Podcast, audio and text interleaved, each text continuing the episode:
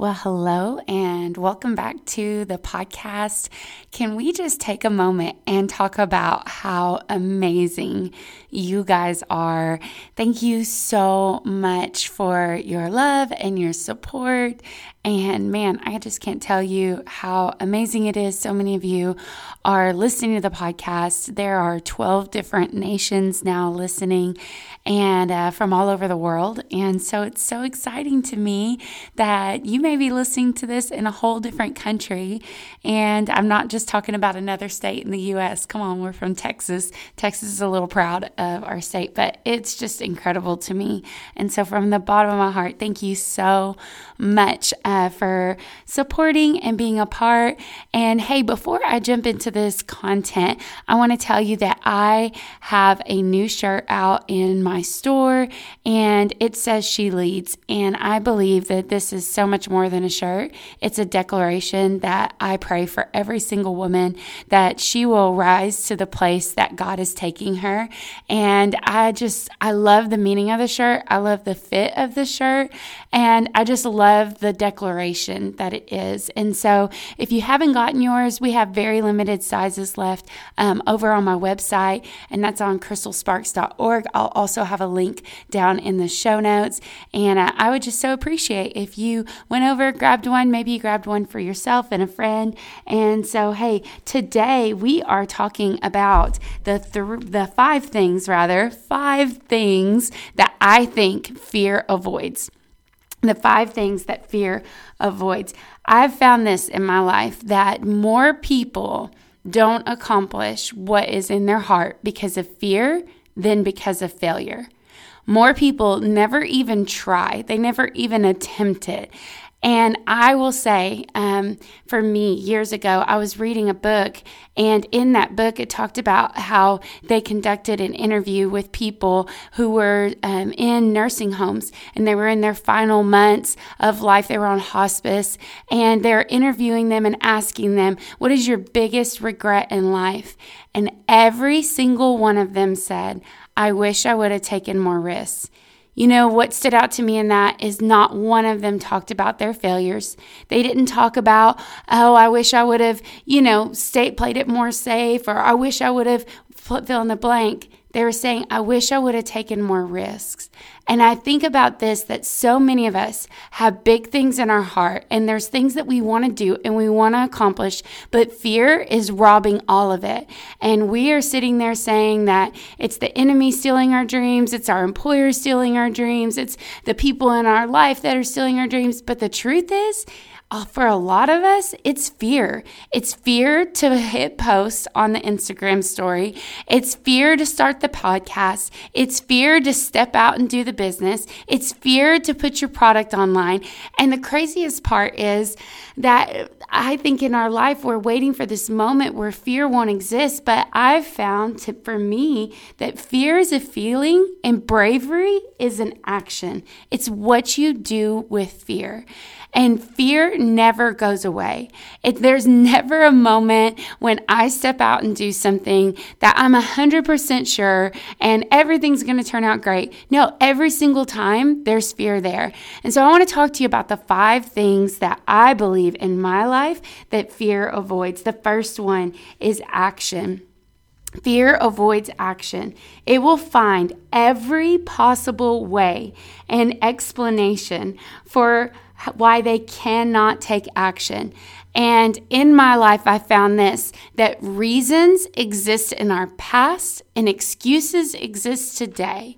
And so it would sound something like this Well, the reason why I can't act is because when I was a kid, this happened to me.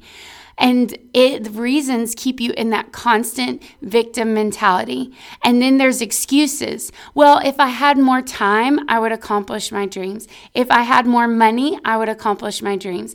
I love, love, love the book Shoe Dog um, by Phil Knight, and it's incredible. And he talks about in the book to start the business, he got a loan from his dad. He didn't have the money. he didn't have the resources. But he didn't let that stop him. And I will just say that the people who are successful, the Steve Jobs, the people that are do that did big things, it wasn't because they got 48 hours in their day and you only got 24. See, excuses buy into this mystical illusion that when you arrive at this place, everything will be better. I cannot tell you how many women are hiding behind their children and they're using excuses like, well, uh, when my kids get older, I will. No, you won't, because when your kids get older, they'll have busier sports schedules, they'll have busier lives. Well, when my kids move out, no, you won't, because then you're going to have grandkids, and it's going to be a whole new set of situations. And I'm saying all this to say this is that excuses are continuously looking in its environment and it's trying to say why there is a scarcity for them and everybody else has an abundance. And as long as you're doing this, you are being held hostage, and you're being held hostage by fear. And fear's main thing that it wants you to avoid is taking action. Because action does this it builds up uh, bravery inside of us to take a step again. And every time we take a step, it gets easier the next time. It doesn't mean that fear goes away, but every time it gets easier to take another step. See, I think so many times we spend all of our time thinking about security instead of thinking about opportunity. We're so busy trying to play it safe and keep safe that we don't capitalize on the opportunities that are right in front of us. We're so busy calculating the risk that we don't see the potential that's all around us. I remember the first time that I hit publish on one of my online courses. I had so many people asking me to do um, coaching online, and I honestly, I was absolutely terrified. I built a website by watching a YouTube video. I didn't know how to do it. I just watched a YouTube video and I put together a basic website and I hit publish. And as quick as I could, I posted it on all my social media. Hey, you guys have been asking for online coaching, it's up. I'd love for you to check it out. You guys, I went to bed and when I woke up, I had so many people from all over the nation signed up for my online coaching. And I say that to say this when they logged in, there wasn't a single training video yet. There wasn't a single audio recording. You know why? Because I didn't truly believe that anybody would pay me money or actually sign up. I was just trying to move fast. And then all of a sudden I realized, oh my gosh, I took action and the results are there. So now I've got to create content. And I did. And now, three years later, I have over 200 people that have gone through my program program, and God's done amazing things with it. And I often think about the businesses that have been started, the books that have been written, the people that have started um, organizations that are helping people um, all over the world. And it's all through my online coaching. And I often think, what would have happened if I didn't take action? And the same is true for you. Everything that you are wanting is on the other side of obedience. It's when you take action right where you are. See, courage is just nothing more than fear in motion. It's just fear in motion. It's choosing to decide no, that you're going to take action no matter what. The second thing that I believe that fear wants to avoid is truth is truth. You know, one of the scriptures that I absolutely love is they're talking about that for us to be sober and be vigilant, for the, our adversary, the devil, goes about as a roaring lion, seeking who he may be devour. And that's in 1 Peter 5 8. And I've often wondered why did they write, be sober? And then all of a sudden I realized that when you are full of fear, it has the same effect on you as if you were drunk. You are drunk on these negative emotions. And think about people who are drunk. They don't make good decisions. Their speech is all crazy. They make up really weird stories, right? But the same is true in fear. I can tell you that when I am walking in that overwhelming amount of fear, I start to make up ridiculous stories. Instead of just being like, oh, yeah, you know, my kids are just running late, you know, they're just running behind. I'm sure they probably stopped at the gas station with their friends to get some snacks before coming home. Now all of a sudden I'm like, well, what if they got hit by a car and there was an accident? And what if they're in the hospital? And your mind starts to go down this big, long thing.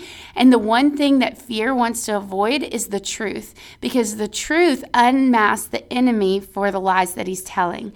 And so what'll happen is is we'll just start to get into this place where we are making up all these crazy stories. Our feelings are going wild. And the funny thing about fear is the more you feed it, the bigger it grows. It starts as one small thought, right? But then it gets so big so fast. And so I'll say this to, to say that so often people, when they are talking to me, well, Crystal, you know, I just don't know that I can step out and do what God's called me to do. Like, what if my business goes viral and, and I really don't want to mess with taxes and, and I don't know that I want to hire people? And I'm like, we're just talking about you posting an Instagram post.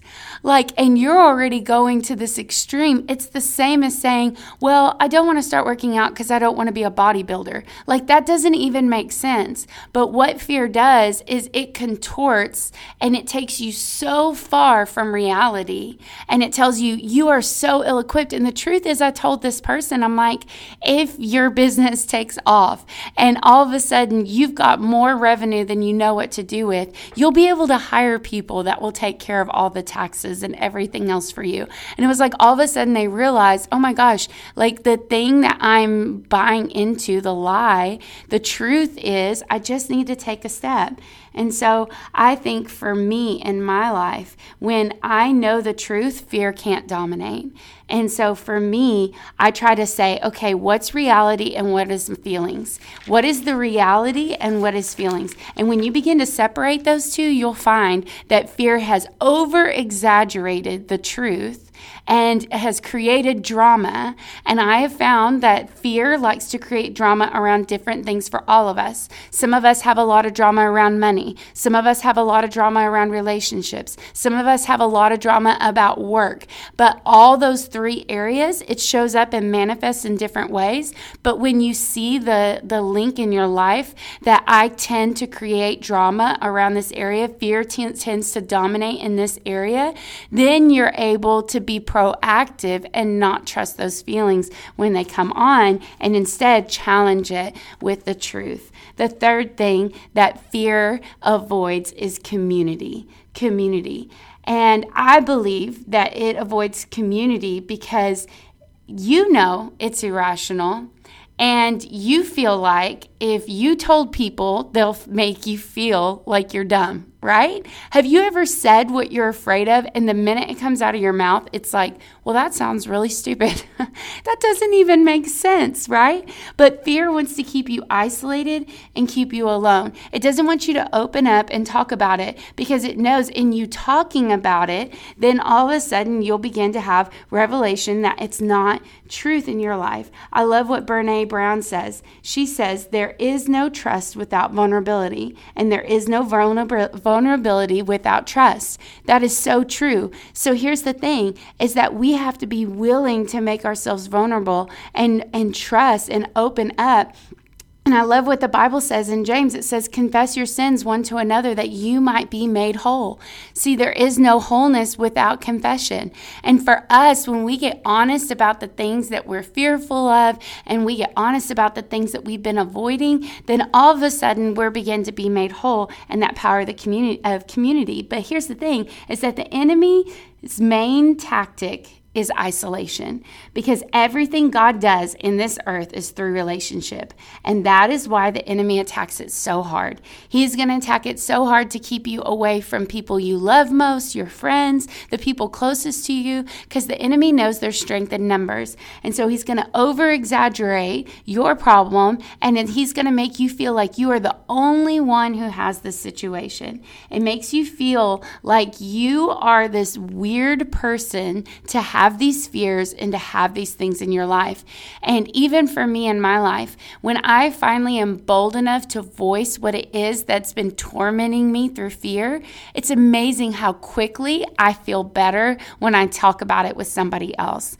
And for you, no matter where you are, I don't know what kind of fear you're facing. Maybe it is a legitimate thing. Maybe it is a very real fear that you have right now, and it's substantiated by facts.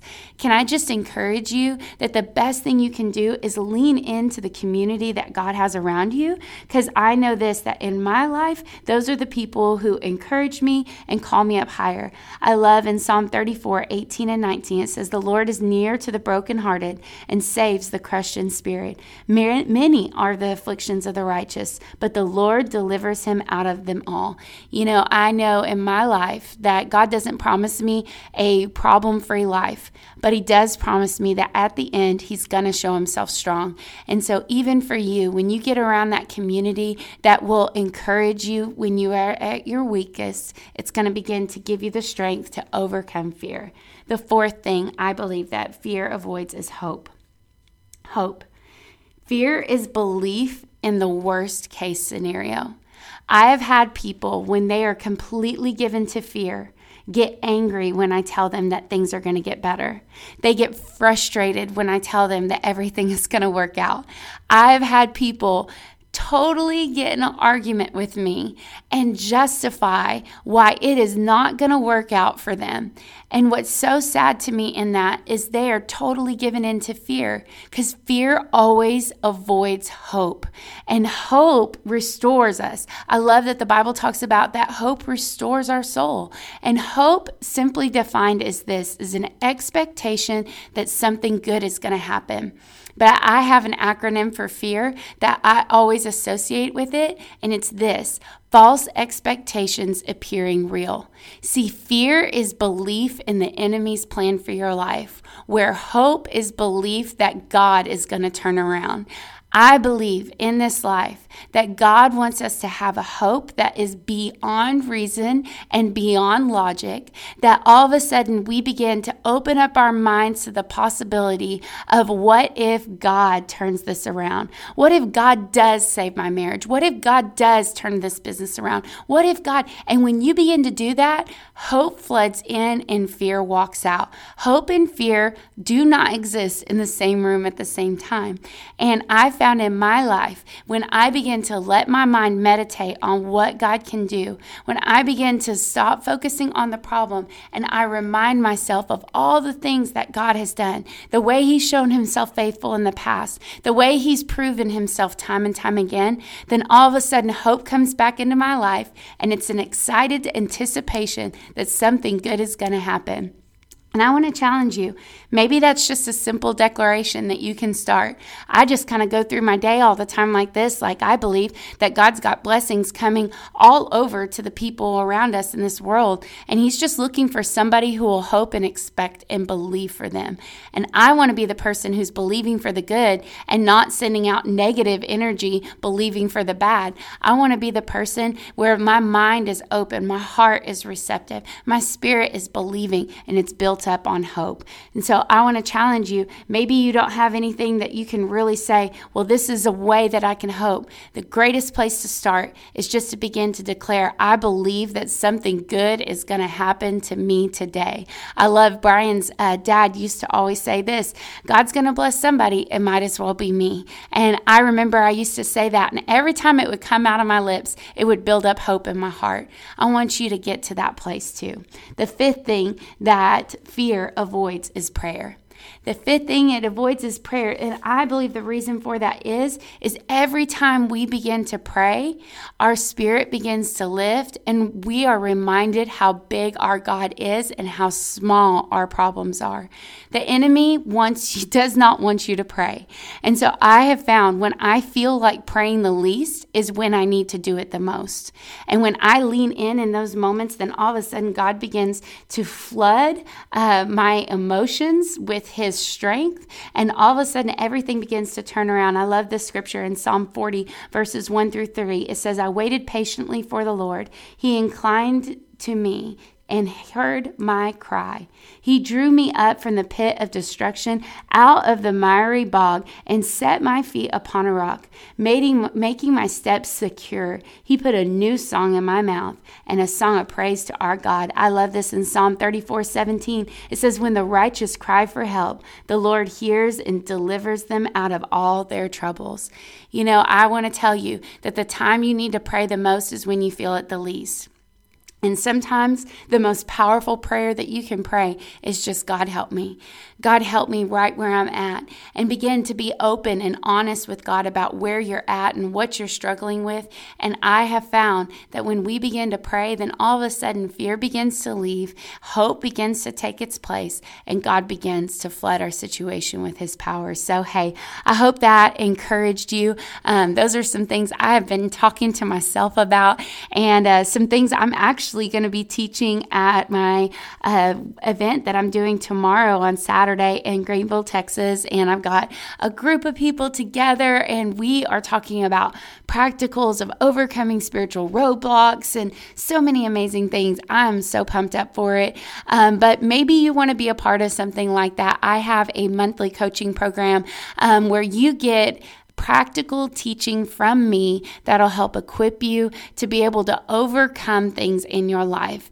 Um, it's $50 a month, and you get access to the full library of all the different messages um, whenever you pay. Uh, for the last 18 months, there's so much content on there, and you'll have access to all of that. Whether you're running a business or maybe you're just wanting to become more disciplined uh, spiritually, or maybe you're just wanting practicals on how to start putting things in place implementing and taking action on your goals, this is a great course for that. I'll have the link down below. So, hey, well, like always, if you would do me a favor, uh, share this podcast with a friend, maybe send it via text or screenshot it, share it on your social media. If you do, um, tag me on Instagram at crystal underscore sparks or on Facebook, um, Crystal Sparks as well. So, hey, thank you so much, and let's have a really great week.